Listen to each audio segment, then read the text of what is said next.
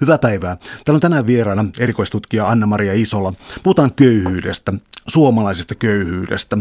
Tässä on käsillä kirja aiheesta. Tekijät on Anna-Maria Isola ja Esa Suominen. Ja tyhjentävä nimi on siis Suomalainen köyhyys. Äh, Voisi kysyä tällaisen nyt todellakin niin kuin ikuisuuskysymyksen, koska köyhyys on ikuisuuskysymys. Äh, miksi, miksi, johtuuko se määritelmistä vai johtuuko se absoluuttisesta köyhyydestä tai jostain? Miksi köyhyys on sellainen, mistä me ei varmaankaan koskaan päästä eroon. Niin, se vanha sanonta, mistähän se tuleekaan, että köyhät ovat aina keskuudessamme. Mitä mun isäkin toisti useampi, varmaan jotenkin sit kylvisen kiinnostuksen siihen, mutta se varmaan on sen takia aina, koska su- no suhteellista köyhyyttähän on aina, tai siitä on hyvin vaikea päästä eroon. Aina joku on vähän varaisempi tai onnettomampi suhteessa johonkin toiseen. Ja, ja sitten no, köyhyyshän on sitten ää, vaikka taloudellisesti tai rahallisesti siitä pääsisikin eroon, niin köyhyyttähän on sitten monenlaista muutakin. Tai että sitä määrittelyä ja keskustelua käydään, että mitä se köyhyys oikeastaan on. Että se vähän niin kuin kyllä pyörii kehää, että me ei päästä oikein siitäkään yhteisymmärrykseen, että mitä köyhyys on. Että toisaalta se on sitä rahan puutetta tai materian puutetta, heikkoa yhteyttä resursseihin, mutta sitten myöskin puhutaan henkisestä köyhyydestä, mitä ikinä se sitten onkaan. Mun mielestä se on vähän kurja sana, Ää, mutta, mutta, mutta on erilaista aineetonta niukkuutta myöskin, että ei vaikka uskota tulevaisuuteen. Mutta siihen liittyy niin paljon semmoisia perustavia kysymyksiä, että mitä se on ja, ja sitä ihmisten asemaa suhteessa toisiin, suhte, suhteellista köyhyyttä, että ei siitä, siksi se on aina täällä. No tämä myös herättää aina keskustelua. Tulee voimakkaasti esiin sellainen lehdissä, mielipiteessä, yleisön osastokirjoituksissa tulee siis sellainen, jossa jotkut ihmiset on silleen, että tulin toimeen ihan helposti tällä ja tällä, kun köyhäilin sen ja sen aikaa. Ja sitten toisaalta on niin kuin kertomuksia siitä, että ei kerta kaikkiaan ole pärjännyt. Tarkoittaa sitä sitä, että meillä on jotenkin snobbaileva käsitys köyhyydestä ja sitten toisenlainen, on se niin kuin kaksi eri todellisuutta. On, va- on. Ja se on yksi ongelmakin tässä. Toisaalta se voi nähdä myös niin kuin hallinnan keinona, että ei niin kuin saada luotua sitä yhteistä ymmärrystä, mitä se köyhyys on. Että jotakin sitä keskitietä sieltä, että, että toisaalta ajatellaan, jotkut ajattelee, että köyhät on luusereita ja saamattomia. Nythän sitä taas on tässä niin kuin kesän aikana keskustelua käyty vaikka Hesarin mielipideosastolla, että, että kyllä oikeasti niin kuin edullisesti saa tehtyä ruokaa, jos vaan viittii. Ja sitten se on that's it, siinä se yksi näkökulma. Eikä ollenkaan tulla ajatelleeksi sitä, että ehkä ei ihminen jaksa. No tämä tää niin kuin porukka tai niin kuin tämä tapa ajatella siitä köyhistä. Ja sitten taas toisaalta ehkä semmoinen niin holhoavampi ote siihen, että okei, no nämä on nyt näiden rakenteiden ja vallan ja muiden uhreja – niin johtaa siihen, että vähän käsitellään niitä semmoisina ei-toimijoin, to, toimivina niin kuin aktiivisina ihmisinä. Mä oon paljon miettinyt, että mistä se johtuu, että, että ne on jotenkin jakaantunut ne todellisuudet siitä, miten sitä katsotaan ja tulkitaan, että mitä köyhyys on ja mistä se johtuu. No yksi voi olla se, että, että on ihan tarpeellista joidenkin pitää erillään nämä puuhettavat, koska sitten hän ei voida, ei synny sitä maaperää, että kehittyä semmoista politiikkaa tai ymmärrystä, miten köyhyyttä voitaisiin vähentää tai ihmisten mahdollisuuksia parantaa tai, tai sitä edistää, että ne mahdollisuudet realisoituisi. Mahdollisuuksistahan kyllä paljon puhutaan, mutta ei sit siitä, että miten ne niinku konkretisoituu ja realisoituu. No sit voi olla, että, että tota, niin. No siinä on varmaan erilaisia syitä, että miksi jotkut ihmiset ajattelee jotenkin aika julmasti, tai se ihmiskäsitys on aika julma, että se johtuu ihmisestä itsestään. Voi olla, että ei ole sitä kokemuspintaa niihin ihmisiin, joilla elämä on kohdellut kaltoin tai on tullut toistuvia vastoinkäymisiä. Ehkä itse oma elämä on ollut aika helppoa, eikä sitä tiedosta, että on päässyt helpolla. Ja mitenhän sitä sitten niinku semmoinen ihminen jotenkin edes osaisi verrata tai nähdä sitä, että oma elämä on ollut helppoa. Ää, ja sitten Ja voi olla myös niin kuin katkeruutta, että on ollut oma elämä vaikeaa ja sitten sen takia halutaan jotenkin korostaa sitä, että mä oon pärjännyt ja että muidenkin pitäisi. No siis sellainen iso kysymys siitä, että juuri tämä keskustelukin, mitä on lehtien palstoilla käyty, niin on todellakin sitten tullut sellaisia jakoja, että on ihmisiä, jotka tulevat toimeen käsittämättömän pienellä rahamäärällä ja äh, just kertovat kaikenlaisista sienestysmatkoista ja muista. Ja, siis, äh, ja sitten sitä vastassa on toinen juttu, eli just nämä niin rakenteelliset tekijät, mitä sä selitit. Mutta siis tällainen siis niin voimakas, siis pitääkö käyttää sellaisia termejä kuin häpeä tai sitten myös kyvyttömyys johonkin. Ja sitten taas toisaalta niin kuin hyvinvointivaltion puolelta byrokratia ja muuta – Pitäisikö meidän ruveta siis katsomaan ihmisiä, joiden tulevaisuushorisontti on olennaisesti huonontunut? Niin, se mun mielestä kysymys on, se toivo on aika iso asia, se odotus, tulevaisuushorisontti, että mitä siellä näkee. Olisiko ollut Mauno Koivisto, joka puhuu pohjoismaisesta hyvinvointivaltiosta, että sen iso se tekijä, mitä se antaa ihmisille, niin on se toivo. Niin sitä ehkä nyt sitten se ei annakaan niin paljon kuin ennen silloin kultaisella 80-luvulla hyvinvointivaltion kultakaudella. Tähän liittyy myös ne, se köyhäily, kun että jotkut ihmiset kertoo, että köyhäilijä kyllä pärjää aika pienellä ja ihan oikeasti tosi pienellä pärjää. Mutta, mutta sitten ehkä on harvassa sitten sellainen jengi, sellaiset ihmiset, jotka jaksaa vuositolkulla sitä köyhäilyä. Mennä hakemaan ne sienet metsästä ja marjat metsästä ja nukkua sillä huonolla patjalla. Tämmöisiä asioita ehkä sitten tuu niin miettineeksi sellaiset ihmiset, jotka hetken aikaa köyhäilee. Sen takia monella niin kuin opiskelijaköyhyys on ää, aika paljon erilaista useilla ihmisellä, koska siinä on se toivon näköala tulevaisuushorisontti, että siellä on jotakin odotettavissa sen tietyn ajanjakson jälkeen. Mutta nämä niin kun, mistä, millä mun mielestä, millä menee ää, ähm, aika kurjasti, niin kuin inhimillistä kärsimystä, niin on se, että et ei nähdä sinne tulevaisuuteen. Ja sitten se kääntyy monella puheeksi niin kuin tuon puoleisesta, että jopa niin odotetaan sitä kuolemaa, että se parempi, parempi ää, elämä, niin että se ei ole mahdollista – tässä ajassa. Se on vähän niin kuin mm, kristinusko alku, alkuaikoina korotettiin, että se vapau, vapau, vapahdus tulee, mutta sitten se ei tullutkaan, niin sitten se piti siirtää sinne tuon puoleiseen, että siellä se sitten tulee, kun se ei tässä elämässä tule. Ni, niin semmoista, sen tyyppistä puhetta on, on tosi paljon ja mun mielestä se on aika lohdutonta – toisaalta onhan siinä se, siinäkin se toivon näköala kuitenkin, että siellä sen rajan toisella puolella sitten jotakin odottaa. Mutta, mutta et, et ei ole sitä tulevaisuutta, mihin, mistä tota, mihin asetetaan ne tavoitteet. Yhtäältä ei ole niitä niin kuin rakenteissa tai tässä elämässä niin kuin niitä, niitä niin kuin semmoista elintilaa, toimintatilaa, vapautta, että voidaan niin kuin nostaa sieltä jotakin tiettyjä tavoitteita. Sitten toisaalta ei ole sitä tulevaisuutta, mihin ne asetetaan ne tavoitteet. Joten niin kuin köyhän, pitkään köyhänä olleen ihmisen elämä on, on niin kuin lyhyellä aikajänteellä elämistä. Et voi tehdä kyllä valintoja, mutta ne on ehkä niin kuin kuukausi kerrallaan. Onko sitten sellaista, äh, kirjan nimi on Suomalainen köyhyys, niin tuosta ikään kuin kristinuskovertauksesta tulee myös mieleen esimerkiksi täällä Pohjan tähden alla ja siis tämän kaltainen. Onko suomalaisessa köyhyydessä siis sen kaltaista, miten pitäisi käyttää jotain termiä, melankolia tai jotain, anteeksi jos käytetään täysin romantisoivia termejä, mutta onko suomalaisessa köyhyydessä jotain sellaista odottamis- vaivaiskulttuuria, joka nimenomaan kuuluisi suomalaiseen kulttuuriin? Koska tuo tuntuu kuitenkin, niin kuin saattelee jotain suomalaista kirjallisuutta, historiallista kirjallisuutta, niin tuo tuntuu käyvän sen kanssa yksin. No ne kirjallisuudessa se kyllä tulee sillä tavalla esiin ja käy yksin sen kanssa.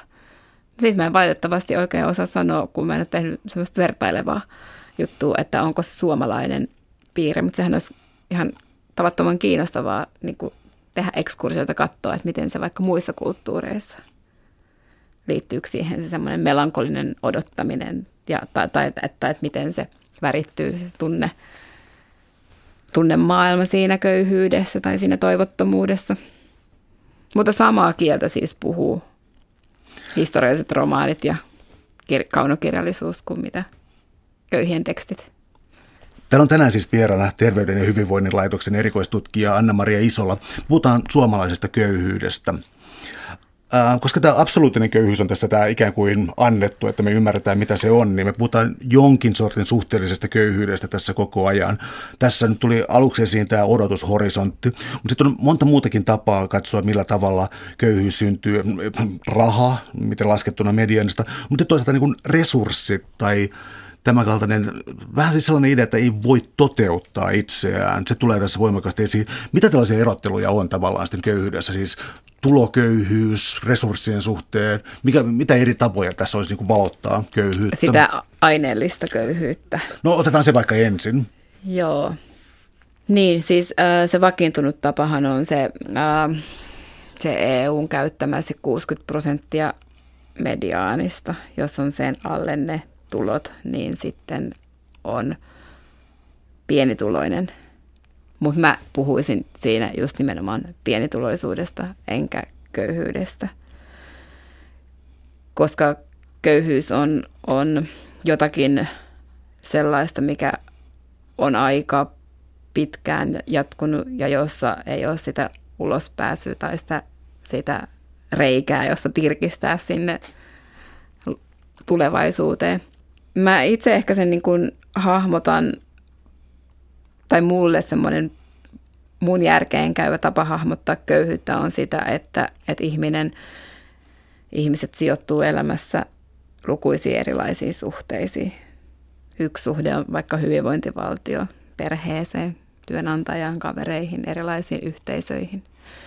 Ja niissä kaikissa suhteissa jaetaan jotenkin niitä hyvinvoinnin edellytyksiä, jotka voi olla hyvin moni, moninaiset. Ne voi olla sitä niin kuin käy hoitamassa asioita tai jotain yhteisesti hallittuja asioita jossakin vaikka lähiössä, miten autetaan toisia tai, tai tuotetaan sitä hyvinvointia ja jaetaan sitä. Ja, ja sitten tota, köyhyys on näin ollen sitä, että, että ihmisellä on ehkä vähän niitä erilaisia suhteita. Ehkä se yksi tärkeimmistä suhteista saattaa olla siihen hyvinvointivaltioon tai ehkä pikemminkin siihen sosiaaliturvajärjestelmään, joka tuntuu joskus nöyryyttävältä ja, ja häpeälliseltä. Ja tulee tunne siitä, että se niin kuin autonomia, kyky hallita omaa elämää ei puhuta elämänhallinnasta silleen, että käyttää liikaa alkoholia, vaan sitä, että ei pysty vaikuttaa oman elämänsä kulkuun. Että ne suhteet on, on semmoisia niin pakottavia ja on sellaisissa suhteissa, joissa ei pääse oikein niin kuin neuvottelemaan siitä, että miten sitä hyvinvointia jaetaan. Että ei ole mukana yksi toimija siinä, missä muut. Niin näin ollen köyhällä ihmisellä niin tietenkin usein hän on niin tuloköyhä, on tosi pienet tulot, mutta sitten siihen kasaantuu, niin, niin että hän on myös semmoisissa suhteissa, tai niitä on suhteita, niitä suhteita on vähän, joissa hyvinvointia jaetaan, ja sitten, että se neuvotteluvalta on tosi pieni, ei pysty vaikuttaa siihen. Ja sitten, eli sit, et ei ole sitä yhteyttä niin hyvinvoinnin resursseihin. Ja se köyhyys on jotenkin tämmöinen kokonaisuus.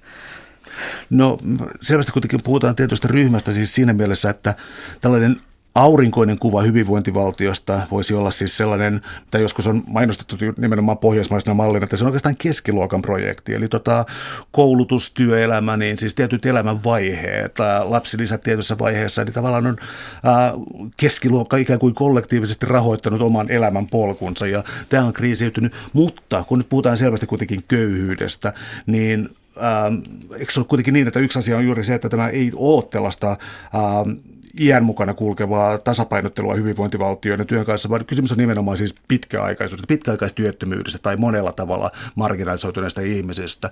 Minkälainen kuva sitten näistä alkaa muodostua, kun, to, tota, kun ei puhuta enää hetkellisestä työttömyydestä ja ansiosidonnaisesta työttömyysturvasta mm. ja muusta, niin äh, ruvetaan lähestymään oikeastaan köyhyyttä, niin minkälaisia hyvinvointivaltion tavallaan niin kuin instrumentteja siellä on siis sitten työttömyysturvan jälkeen ja mitkä ikään kuin tuottaa tai ylläpitää köyhyyttä? Niin, että kuinka se meidän hyvinvointivaltio ylläpitää sitä systeemiä. Joo. Niin, niin se on lipsahtanut jotenkin nyt, tai se on lipsahtamassa tämä meidän systeemi vähän silleen, että se, tämä ei olekaan enää meidän kaikkien, me ei olla siinä kuuluisassa samassa veneessä, josta mä en muuten tiedä, mihin se on menossa se vene, mutta ähm, että et on erkaantunut ne keskiluokan maailma siitä niin kuin kaikkein köyhimpien maailmasta. Puhutaan toisaalta niin kuin siitä, että, että se on huono asia, että rikkaat rikastuu ja ne on, siellä on revennyt se kuilu rikkaiden ja, ja keskiluokan välille. No, ja se on kyllä totta ja se on varmaan niin kuin tärkeää, että, että sieltä löytyy se yhteinen ymmärrys, että saadaan sitä rahaa siihen hyvinvointivaltion tai näiden asioiden ää, rahoittamiseen, mutta sitten sit myöskin niin kuin tärkeää tai olennaista keskittyä katsoa myöskin se, että mikä kuilu siellä on niiden kaikki köyhimpien ja keskiluokan välillä, koska se taas siis ehkä vaikuttaa sitten siihen, että minkälaisia mekanismeja hyvinvointivaltiossa rakennetaan ja, ja ketä ne auttaa. Nyt meillä on vähän menty siihen suuntaan, että, että puhutaan vähän köyhyyspolitiikan hengessä, eli että, että pitäisi kohdistaa jotakin toimenpiteitä niihin kaikkein köyhimpiin. No se on ihan ta, niin kuin hyvä ajatus, mutta samanaikaisesti se stigmatisoi ja jaottelee niitä sinne niin kuin yhä enemmän tai niin kuin sementoi sinne omaan kategoriaansa tai siihen maailmaan, josta on vaikea nousta sitten. Että me ei enää niin kuin suomalaisessa hyvinvointivaltiossa ehkä niin sujuvasti liikuta niiden eri asemien välillä, missä niin kuin, mm, se odotus, tulevaisuuden odotusarvo vaihtelee. Mä tartun vielä tuohon hyvinvointivaltiojuttuun siis siinä, että jonkun määritelmän mukaan tavallaan niin kuin hyvinvointivaltiossa ei kuulu olla köyhyyspolitiikkaa. Siis hyvinvointivaltio toimii niin, että erillistä köyhyyspolitiikkaa ei ole, mutta nyt on siis syntynyt köyhyyspolitiikka. Ja keitä tällä, ihmisiä, keitä tällä politiikalla yritetään auttamaan? Mikä tämä ihmisjoukko on? Niin, äh, siis hyvinvointivaltio ei, ei tosiaankaan niin kuin kuulu köyhyyspolitiikka, tai ainakaan pohjoismaisen hyvinvointivaltio. Hyvinvointivaltioita on kauhean monenlaisia, että, että, että amerikkalaisen hyvinvointivaltio se todellakin kuuluu.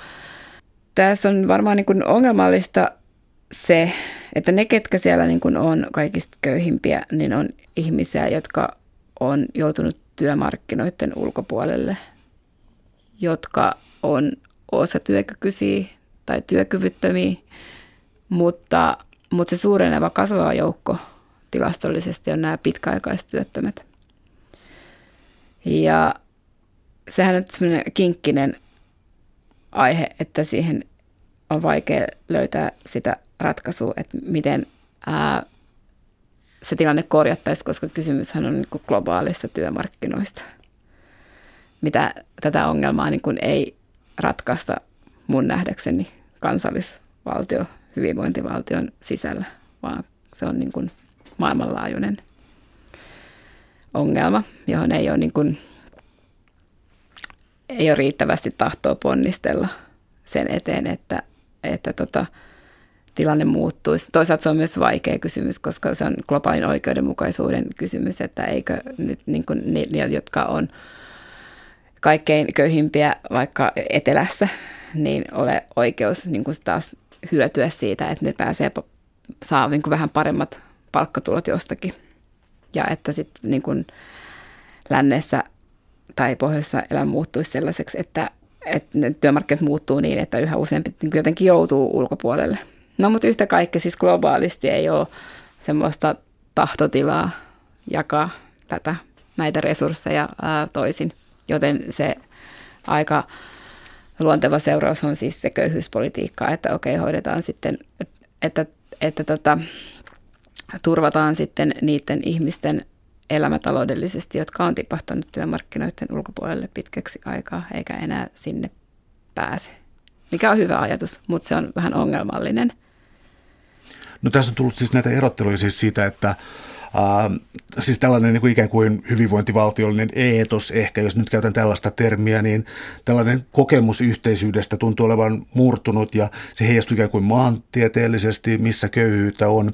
Ja juuri siinä, että on jotakin kummallista siinä, että me ollaan tässä puhumassa köyhyydestä, niin kuin mitä se on, koska tavallaan yksi, yksi lähestymistapa on se, niin kuin, että, että varmasti tietää köyhyyden, kun sen kokee jotain, että niin kuin tällainen niin kuin sanojen antaminen ikään kuin ulkopuolelta on vähän kummaa. Mitä oikeastaan tapahtui 90-luvun laman jälkeen ja nyt taas sitten niin kuin finanssikriisin jälkeen, koska mä olin aika järkyttynyt tässä kirjassa siitä, että tämä 90-luvun laman sukupolvi, niin sieltä tuli niin rankkoja lukuja niin ikävistä asioista, että tota, se yllätti minua. Voisitko avata vähän tätä, tämän lamasukupolven elämää? Tämmöisen, olikohan se kohortti 87 tutkimuksen perusteella, niin se on aika karu kuva, mitä se kertoo laman lapsista, että, että miten niillä niin kuin, on paljon enemmän mielenterveysongelmia. Olikohan siellä myös niin kuin teiniraskauksia enemmän.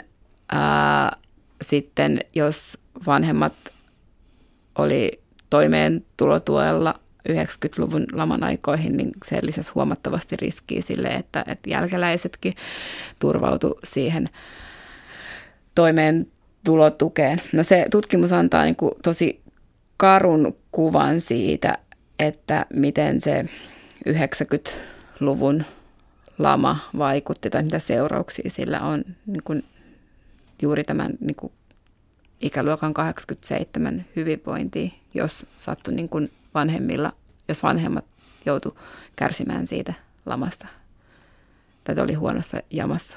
Se on toki niin kuin nyt kyllä se, se tutkimus tarkentumassa, että nyt sitä tutkitaan mun ymmärtääkseni tätä, tätä samalla rekisteriaineistolla, että on seurattu niitä samoja ihmisiä, niin että et oliko siellä niin kuin ennen lamaa jo jotakin semmoisia, jotka altisti sitten tälle pahoinvoinnille No miten sitten sellainen asia, joka tässä nyt sivuttiin jo selvästi, eli siis tota, köyhyyden periytyvyys, ylisukupolvisuus, koska joskus Suomessa on voitu ikään kuin ylpeillä sillä, että Suomessa on ollut hyvinkin mahdollista koulutuksen kautta siirtyä yhteiskuntaluokasta toiseen voimallisesti, mutta köyhyys näyttää periytyvän, eli onko tässäkin jokin hyvinvointivaltion utopia kadonnut? Jotakin siinä on tapahtunut, että, että tota, että se siirtyy se köyhyys nyt voimakkaammin kuin ennen vanhaa. Ehkä se silloin ennen vanhaa oli semmoinen outo ajanjakso historiassa. Mä luulen myöskin, tai mulla on tämmöinen ajatus, että se liittyy ehkä siihen ihmisen autonomiaan ja toimijuuteen, että köyhillä perheillä ei ole niin kuin enää niin sitä materiaa antaa niille lapsille semmoisen niin sen identiteettikertomuksen tai kertomuksen siitä, että selvitään. Tai ei ole sitä niin kuin kertomusta, suvun kertomusta, josta ammentaa sitten jotenkin niin kuin eteenpäin, rakentaa sitä tulevaisuutta, tulevaisuuden näkymiä. Mutta mistä se johtuu, että näin on tapahtunut, niin no se on spekulaatiota pitkälti. Pitää tutkia sitä enemmän, että mikä siellä voi olla takana – mutta voi olla sit sillä tavalla, että et, et meidän hyvinvointijärjestelmä ei sitten enää toimikaan ihan niin hyvin, tai että se on aikoinaan toiminut, mutta sitten se onkin ruvennut jotenkin tuottamaan tai ylläpitämään tai vahvistamaan sitä, sitä niin kuin köyhyyttä sillä tavalla, että, että, se, että, että siinä järjestelmässä saattaa olla jotakin semmoisia mekanismeja, joka – tuuppaa ne ihmiset niihin niin kuin huono-osasten kategorioihin, mistä on vaikea sitten ää, lähteä tai lähteä rakentamaan itselle sitä kertomusta tai, tai se tulevaisuutta. Et, se voi olla, että, että jos on huono-osainen tai pitkään köyhä tai on ollut erilaisia vaikeuksia, niin muut kertoo sitä ihmisen tarinaa. Ja sitten se ihminen rupeaa niin kuin elämään sitä, sitä niin kuin niiden ongelmien kautta. Se voisi olla yksi. No sitten toinen on kyllä se, että ihan äh, raha. Että kyllähän se kouluttautuminen ja opiskelu nykyään vissiinkin on, ei ole niin, niin kuin helppoa kuitenkaan, jos on pienituloinen. Lukiokirjat maksaa. Täällä on tänään siis vieraana Terveyden ja hyvinvoinnin laitoksen erikoistutkija Anna-Maria Isola. Puhutaan suomalaisesta köyhyydestä ja siis siinä samalla hyvinvointivaltiosta ja niistä mekanismeista, missä köyhyys toteutuu tai pääsee toteutumaan. Ää, otetaan sitten tämä tylykysymys syyllisyydestä, koska amerikkalaisessa kirjallisuudessa tulee usein tällainen ilmiö vastaan kuin ikään kuin köyhyyskulttuuri. Ja siis puhutaan tällaisista asioista, kuinka, kuinka niin kuin erilaisilla tuilla eletään, kuinka jossakin vaiheessa esimerkiksi kannattaa hankkiutua yksinhuoltajan raskaaksi ja niin eteenpäin. Amerikassa tällainen keskustelu on aika yleistä. Ja siis vaikka en ole nyt aiheen tutkija, niin mun mielestä näyttää siltä, että tällainen syyllisyyskysymys on aika voimakkaasti Suomessa tällä hetkellä myös läsnä. Eli tuota, ähm, Samaan aikaan, kun sä puhut ikään kuin toimijuudesta ja tällaisista resursseista muista tässä näin, niin onko meillä voimakkaasti näitä passivoivia rakenteita, joita aina niin kirotaan? Joo, se on kauhean vaarallinen alue keskustella. äh, mutta mm, voi olla, että siellä, en mä ehkä mä en ehkä käyttäisi termiä köyhyyskulttuuri. Mä tiedän, että, että sitä käytetään ja se on ihan hyvin perusteltu. Monet perustelee sen ihan hyvin, mutta se jotenkin se tuppaa viemään ajatukset vähän väärille raiteille tai se silleen niin kuin, niin kuin siihen, että sen, kautta voidaan helposti syyllistää sitten ihmistä siitä omasta tilanteesta, vaikka sitä ehkä niin kuin siinä haetakaan. Se retorisesti on vähän silleen huono. Sitten myöskin ne passivoivat mekanismit, niin okei, okay, Joo, mutta siinäkin pitää sitten kauheasti niin kuin ruveta taiteilemaan että, että kun se helposti tämmöinen retoriikka voi johtaa siihen, että, sit, niin kuin, että ruvetaan purkamaan hyvinvointivaltiota ja niitä mekanismeja. Mutta siinä voi olla sellaisia juttuja näissä, tässä meidän järjestelmässä, että, että ihmisen on pakko tehdä jotakin aika lyhyen aikavälin valintoja, koska ei ole sitä tulevaisuushorisonttia, että tekisi niin kuin niitä pitkän aikavälin valintoja, että on pakko keskittyä selviytymään vaikka kuukausi kerrallaan. No se saattaa se lapsen hankkiminen olla ää, yksi sellainen, mutta Herra Jumala onhan se kyllä monelle keskiluokkaiselle tai niin kuin hyvä tuloselle turhautuneelle äidillekin selviytymiskeino välillä hankkia se jälkeläinen. Mutta mut sitten se on niin kauhean paljon helpompi tietenkin syyllistää sitä pienitulosta siitä, siitä selviytymiskeinosta. Mutta esimerkiksi, ähm, no otetaan vaikka jonkun väliaikaisen tai pienen työn vastaanottaminen esimerkiksi, niin siinä se on mun mielestä sellainen semmoinen tilanne, että, että byrokratian ja sen byrokratian takia ja sen takia, että ihminen pyrkii turvaamaan vaikka seuraavan kuukauden toimeentulon, niin sen on miltei niin kuin pakko joskus kieltäytyä siitä, että, että tota, työstä, mitä sille tarjotaan, koska siitä saattaa, saattaa seurata se, että se ei sitten vaikka kahteen kuukauteen saa mistään rahaa, koska pitää selvittää ja näin. Se on yksi juttu, että joutuu tekemään paljon paperityötä sitä, että, että saa sen viimesijaisen turvan tai työmarkkinatuen sitten, jos tekee keikkatöitä. Mutta toinen on se ihan niin kuin silkka pelko siitä, että joutuu elämään rahattomana vaikka yhden kuukauden. Eihän se onnistu mitenkään. no tällöin, niin vaikka se ihminen kuinka ymmärtäisi, että työkokemus olisi hyvä ja mun niin kuin hyvinvoinnin kannalta ja, ja, ja että ja monet pitkäaikaistyöttömät myöskin kaipaa työtä, mutta et, et sitä mahdollisuutta ei ole vaan tehdä sitä pitkän aikavälin suunnittelu, vaan on turvauduttava siihen, että mä oon nyt sitten työttömänä, kun mä en uskalla riskeerata sitä. Että et se elämä olisi jotenkin ainakin ennakoitavissa. Sitä mun mielestä niin kuin nämä ihmiset, jotka on, on ollut pitkään työttömänä, pitkään köyhinä, niin puhuu siitä tarpeesta, että elämä olisi ennakoitavissa. Ja se kuuluu mun mielestä erityisesti sellaisissa siirtymissä, kun ihminen on siirtynyt toimeentulotuelta, jota siis haetaan kuukausi kerrallaan ja pitää kaikki tiliotteet ja muut olla ja viedään sinne sossuun, niin siirtyy tai, tai työmarkkinatuelta, jota sitäkin haetaan kuukausi kerrallaan, jossa vielä se oma olemassaolo pitää todistaa sen mantran kautta, että joka päivälle, että työtän, työtän, työtän, työtän. Kyllähän se täytyy vaikuttaa jotenkin mieleen, että mä oon nyt niin kuin, se tuli selväksi, olen työtön. Mutta et, et sitten kun näiltä toimeentulotuelta tai työmarkkinatuelta siirrytään vaikka työkyvyttömyyseläkkeelle, niin jotkut ihmiset on ollut kauhean onnellisia siitä, että tuntuu, että elämä on omissa käsissä, vaikka tulot ei ole noussut. Että on, on pystynyt sitten niin kuin tekemään vähän niin kuin pidemmän aikavälin suunnitelmia ja vapaammin. On voinut aloittaa vaikka vapaaehtoistyötä ja sitten on saanut siitä merkityksellisyyden kokemusta, on pystynyt liittymään niihin erilaisiin suhteisiin, joissa sitä hyvinvointia jaetaan ja on pystynyt sitten vaikuttamaan myös siihen, että miten että voi tehdä hyviä asioita toisille ihmisille panostaa yhteiseen hyvään. Ja sitten on myöskin niin kuin terveys ehkä parantunut siinä samalla. Mun mielestä tässä kirjassa nousi hyvin voimakkaasti esiin tämä merkityksellisyys. Mä korjaan, jos mä oon aivan väärässä tässä, mutta mun mielestä niin siis tuntuu olevan sitä, että joissakin hyvinvointipuheissa on voimakkaasti siirrytty oikeastaan tällaisesta niin kuin, ää, pelkkä raha ja pelkkä hyvinvointiajattelusta siihen, että nimenomaan tällaiset ikään kuin kansalaisyhteiskunnan osallistumiset ja merkityksellisyyden kokemus, että ne on niin kuin paljon keskeisempiä kuin mitä aiemmin ajateltiinkaan. Onko tämä suunnilleen paikkansa pitävää? Joo.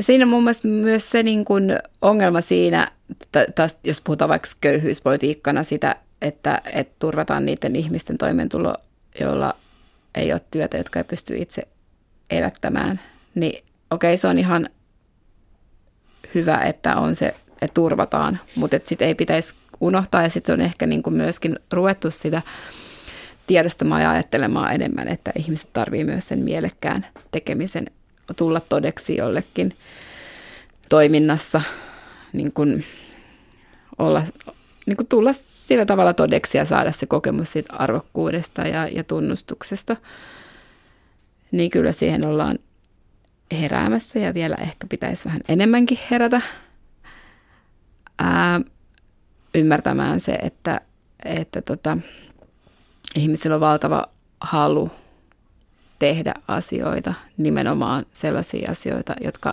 näkyy jotenkin ympäristön tai että voi jättää jäljen tai antaa hyvää mieltä ja, ja saada sitten kiitosta.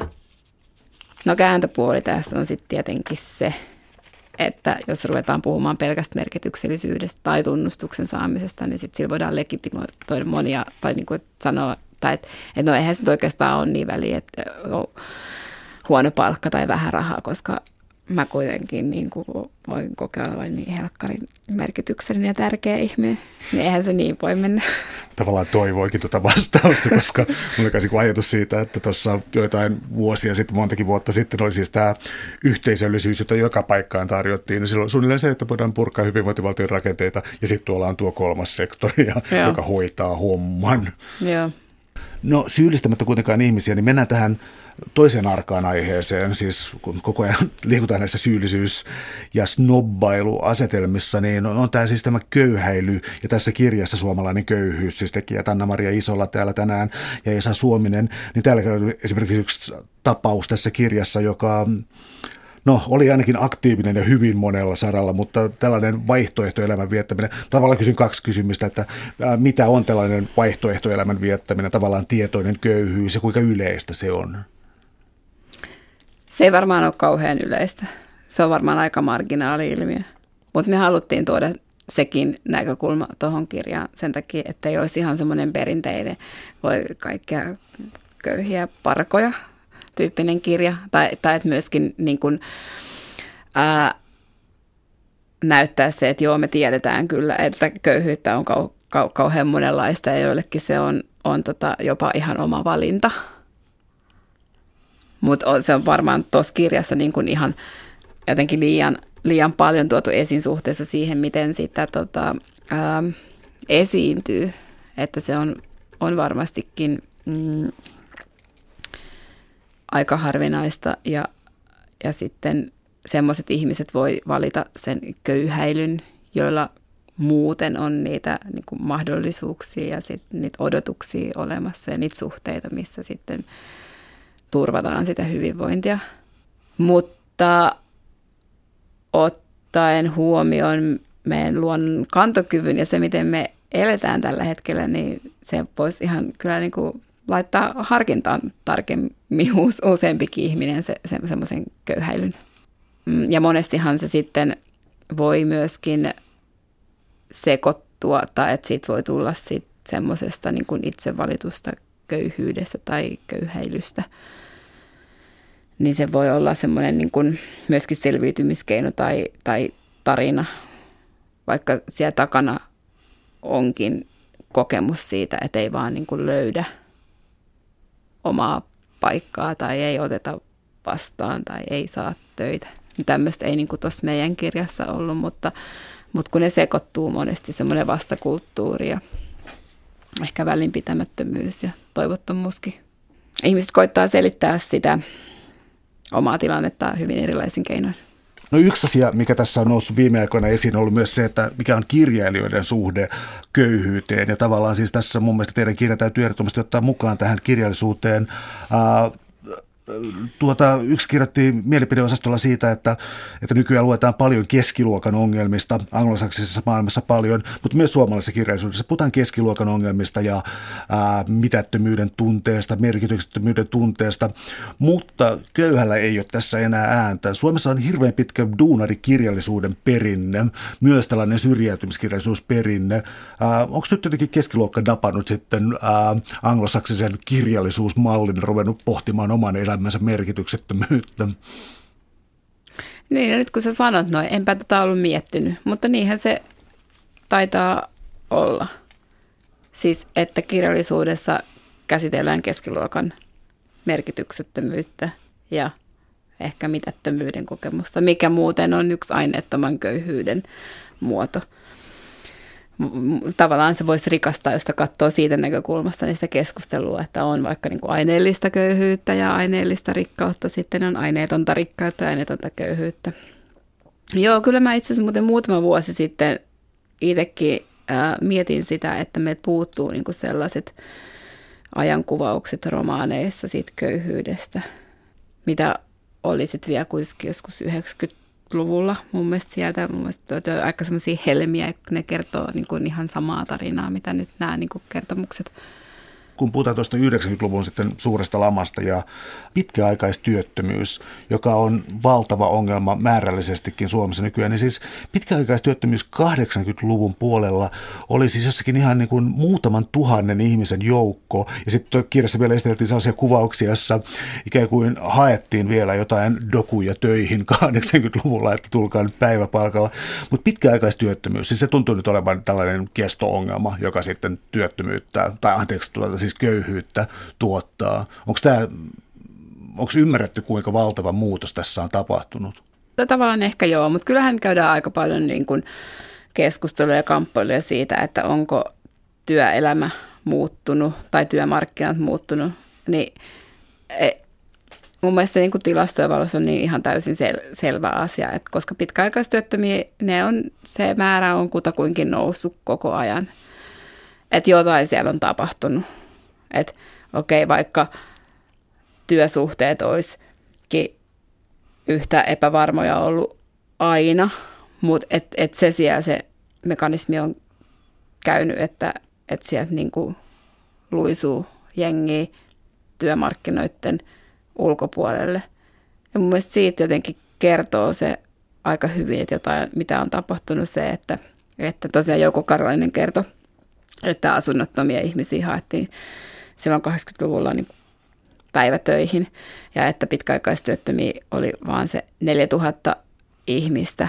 Että et töitä oli sitten niitä semmoisia pikkuduuneja ihmisille ja että ei vaikka mikään niin kuin alkoholismi ollut mikään niin kuin este sille, että, että pystyy joskus tekemään töitä.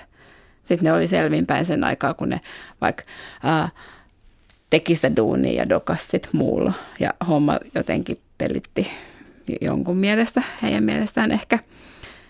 Kun sitten taas jotenkin nyt sit syyllistetään taas ihmisiä, sit, että on alkoholiongelma ja muuta, että et ei, et sen takia ei ole sitä työtä. Niin ei se ihan sit ehkä niinkään me. No, työelämä on ehkä muuttunut sillä tavalla vaativammaksi, että sieltä on hävinnyt niitä, niitä duuneja, joita niin kuin pystyy sitten tekemään sellaisella tota, vähän rajummallakin elämäntavalla. Niin, siis sehän on tietenkin niin kuin, jotenkin niin valtava muutos, tai mä näen sen niin valtavana muutoksena, kun katsoo vaikka sieltä pitkäaikaistyöttömän silmin, niin se, se työmarkkinoiden muutos, että sieltä niin kuin luisuu jengi. Että sen edessä varmaan ihminen kokee suurta toivottomuutta, voimattomuutta, niin sitten on aika helppo lähteä syyllistämään sit sitä ihmistä, sen elämäntapoja tai, tai että ei ole yrittänyt tarpeeksi näissä kirjoituksissa tuli voimakkaasti esiin siis se, että moni oli ikään kuin sellaisessa tilanteessa, että oli jo täysin työmarkkinoiden ulkopuolella jo terveydentilansa takia, mutta ei kuitenkaan päässyt esimerkiksi sairauseläkkeelle. Mikä tämä kaivo tai tällainen syvänne tämä on, jossa terveystila on näinkin vakava ja joutuu kuitenkin keplottelemaan ikään kuin eri systeemien välillä? Mm. No se on yksi ongelmakohta, kyllä. Tähän, tähän köyhyyteen ja, ja sairastavuuteen, niin kaksi kaksi asiaa tulee mieleen. No ensinnäkin on se, että, että jostain syystä, mistä kans kiistellään tieteessä, niin siellä köyhillä on, on paljon sairauksia. Ne sairastuu. Sitä on selitetty erilaisilla niin kuin vaikka stressiteorialla, että stressi sairastuttaa. Ja no sitten, että, että ei pääse niin, kuin niin hyvin terveyspalvelujen piiriin, kun jos on vaikka työelämässä tai hyvä tulonne, että voi on niin kuin se, ne resurssit vaatia ja hakea sitä apua ja, ja voimat. No siis jo, jo, jo jotkut selittää siis sitä, että, että, että se sairaus altistaa sille köyhyydelle, että ihmiset on köyhiä sen takia, koska niissä on jotakin ää, heikkoutta mutta se on mun mielestä ihan täysin puutteellinen selitys, koska eihän me voida niin ajatella, että okei, no, et, että tota, kun se on sairas, niin olkoon vaan köyhä, että sille voi jotakin tehdä. Mutta todennäköisesti siinä on siis monia mekanismeja, jotka, jotka tota, vaikuttaa ja se, se tulottomuus, pienituloisuus, työttömyys niin kun altistaa sitten sairauksille. No sitten on se tilanne, että, että tota, meillä on paljon ihmisiä, ää, aika pahojakin sairauksia, että elämänlaatu on huono, että on kipua ja särkyy, mutta ei pääse työkyvyttömyyseläkkeelle. Että se, se systeemi ei niinku siinä jotenkin ää, toimi.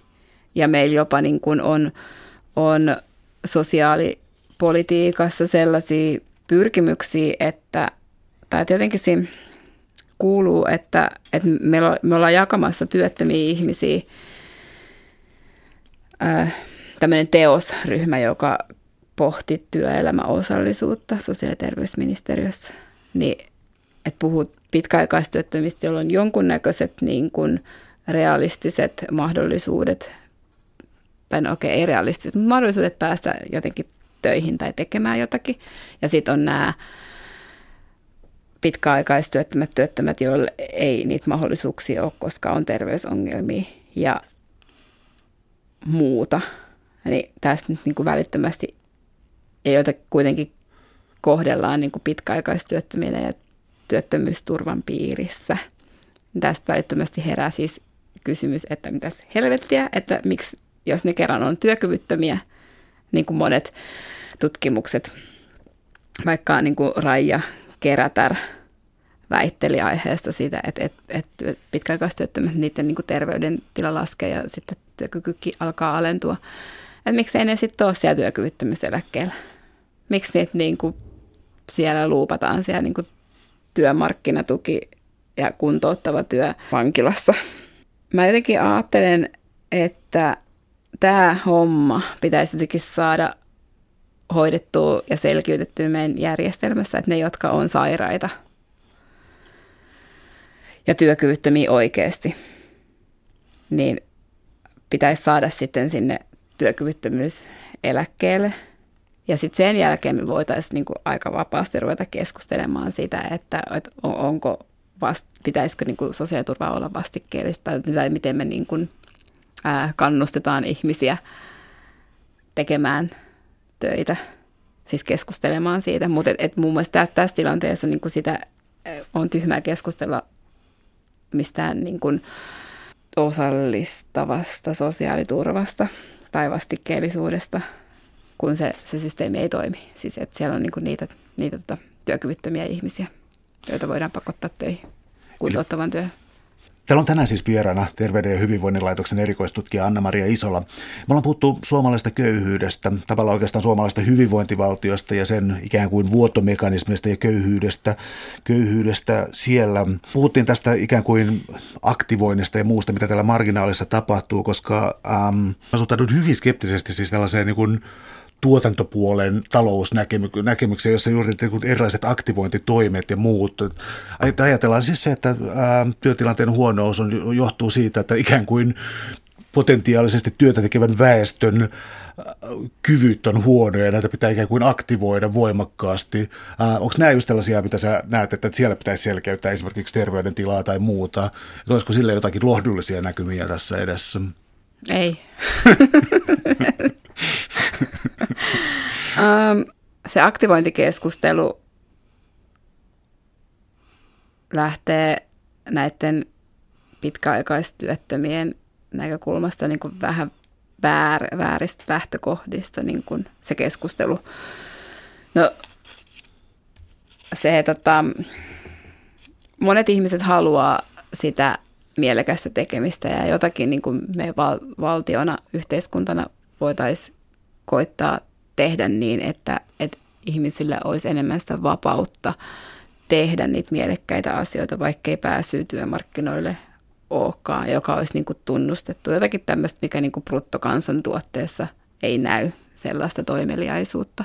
Mutta nythän se niin kuin lähtee tämä aktivointikeskustelu vaan siitä, että, että ne laiskat paskat pitää saada niin kuin tekemään jotakin tai ne menettää sen lopunkin työkyvyn.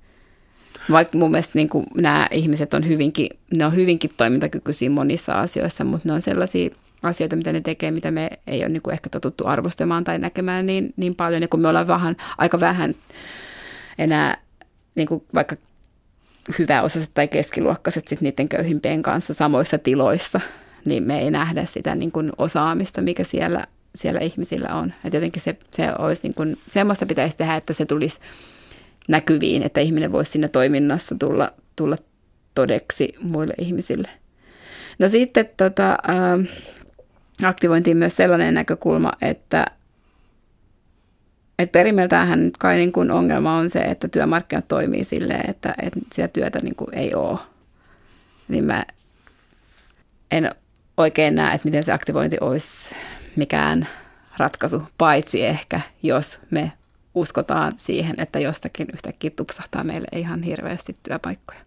Että sitten se jengi on niin kuin täysin niin kuin osaavaa ja työkykyistä niihin uusiin työpaikkoihin. Mä olisin lopuksi vielä kysynyt tästä, kun tavallaan meidän keskustelu alkoi tästä näkyvyydestä, siis siitä, että köyhyys on eriytynyt maantieteellisesti ja muuten. Niin tulee siis sellainen ääni, tulee siis mieleen sellainen, että missä on köyhän ääni ja sitten tulee mieleen, että missä siis maan hiljaiset ja tavallaan köyhät ovat ikään kuin hiljainen joukko. Ää, mua jäi mietityttämään tässä kirjassa siis suomalainen köyhyys ja näissä tutkimuksissa sen takana on se, että tässä pyritään antamaan ikään kuin ääntä köyhille ja tällaisia kirjoitusjuttuja on, mutta käykö tässä vääjäämättä aina sillä tavalla, että sillä tavalla tavoitetaan ikään kuin hyväosaiset köyhät, jotka kykenee jäsentämään elämäänsä ja kirjoittamaan ja näkemään siinä erilaisia skenaarioita, niin onko aina niin, että me nähdään, se mikä me nähdään on tavallaan se niin kuin eliittijoukko ja sen alla on vielä jotain paljon muuta? Joo, näin se ehdottomasti on. Ähm, ja, ja sitä on hyvin vaikea. Siis, me, meidän maailmat on eriytynyt niin paljon, että meidän on hyvin vaikea niin kuin nähdä, nähdä sitä, sitä tota maailmaa, missä on aika paljon niin kuin toivottomuutta eikä niin kuin ole, ei, ole, niin kuin ei nähdä sitä maailmaa, jossa ihmiset ei näe niin kuin mitään syytä, että ne lähtisivät, vaikka niillä olisi jotain kykyä jäsentää, niin että, että niillä olisi mitään syytä niin kuin jäsentää sitä omaa elämäänsä, kun että ei ole mitään mit, kauheasti mitä odottaa. Että tota, väistämättä se kuva, mitä siitä köyhyydestä sitten annetaan, niin on aika usein kyse vähän sit sille ehkä romantisoituu ja on semmoinen kauniimpi. Me nähdään kuitenkin, me nähdään se, niin kuin ne hyväosaiset köyhät ja se on vähän niin kuin, se on aina sit siloteltu kuva siitä köyhyydestä. Ei me nähdä niitä, niin kuin joilla, joilla tota, jotka elää semmoisessa voimattomuudessa, koska meidän niin kuin ihan fyysiset elämistilat ne kohtaamistilat ne on eriytynyt, että ei me niinku silleenkään nähdä, no okei, joskus nähdään, mutta että ne niinku kaikista mm, köyhimmät niin on todella, todella niinku äänettömiä, mikä on yksi iso asia, mihin myöskin niinku tulevaisuudessa pitää kehitellä asioita, että, että se ääni tulee jotenkin kuuluviin. Se on tärkeää sen takia, että että me saadaan sellaista politiikkaa luotua, mikä on kaikkien hyväksi, mutta myös niiden ihmisten hyvinvoinnin näkökulmasta, että, että tulee se kokemus, että, että sillä mitä mä sanon on mitään merkitystä. Että ihmiset alkaa sitten siellä hyvin niin kuin voimattomassa köyhyydessä, niin menettää vähän sitä tajua vaikka demokratiasta. Ja sitten se voi kääntyä niin kuin moniksi huonoiksi, pelottaviksi asioiksi. Se voi myöskin uhata joskus yhteiskuntarauhaa. Suuret kiitokset keskustelusta Anna-Maria Isola. Oli ilo.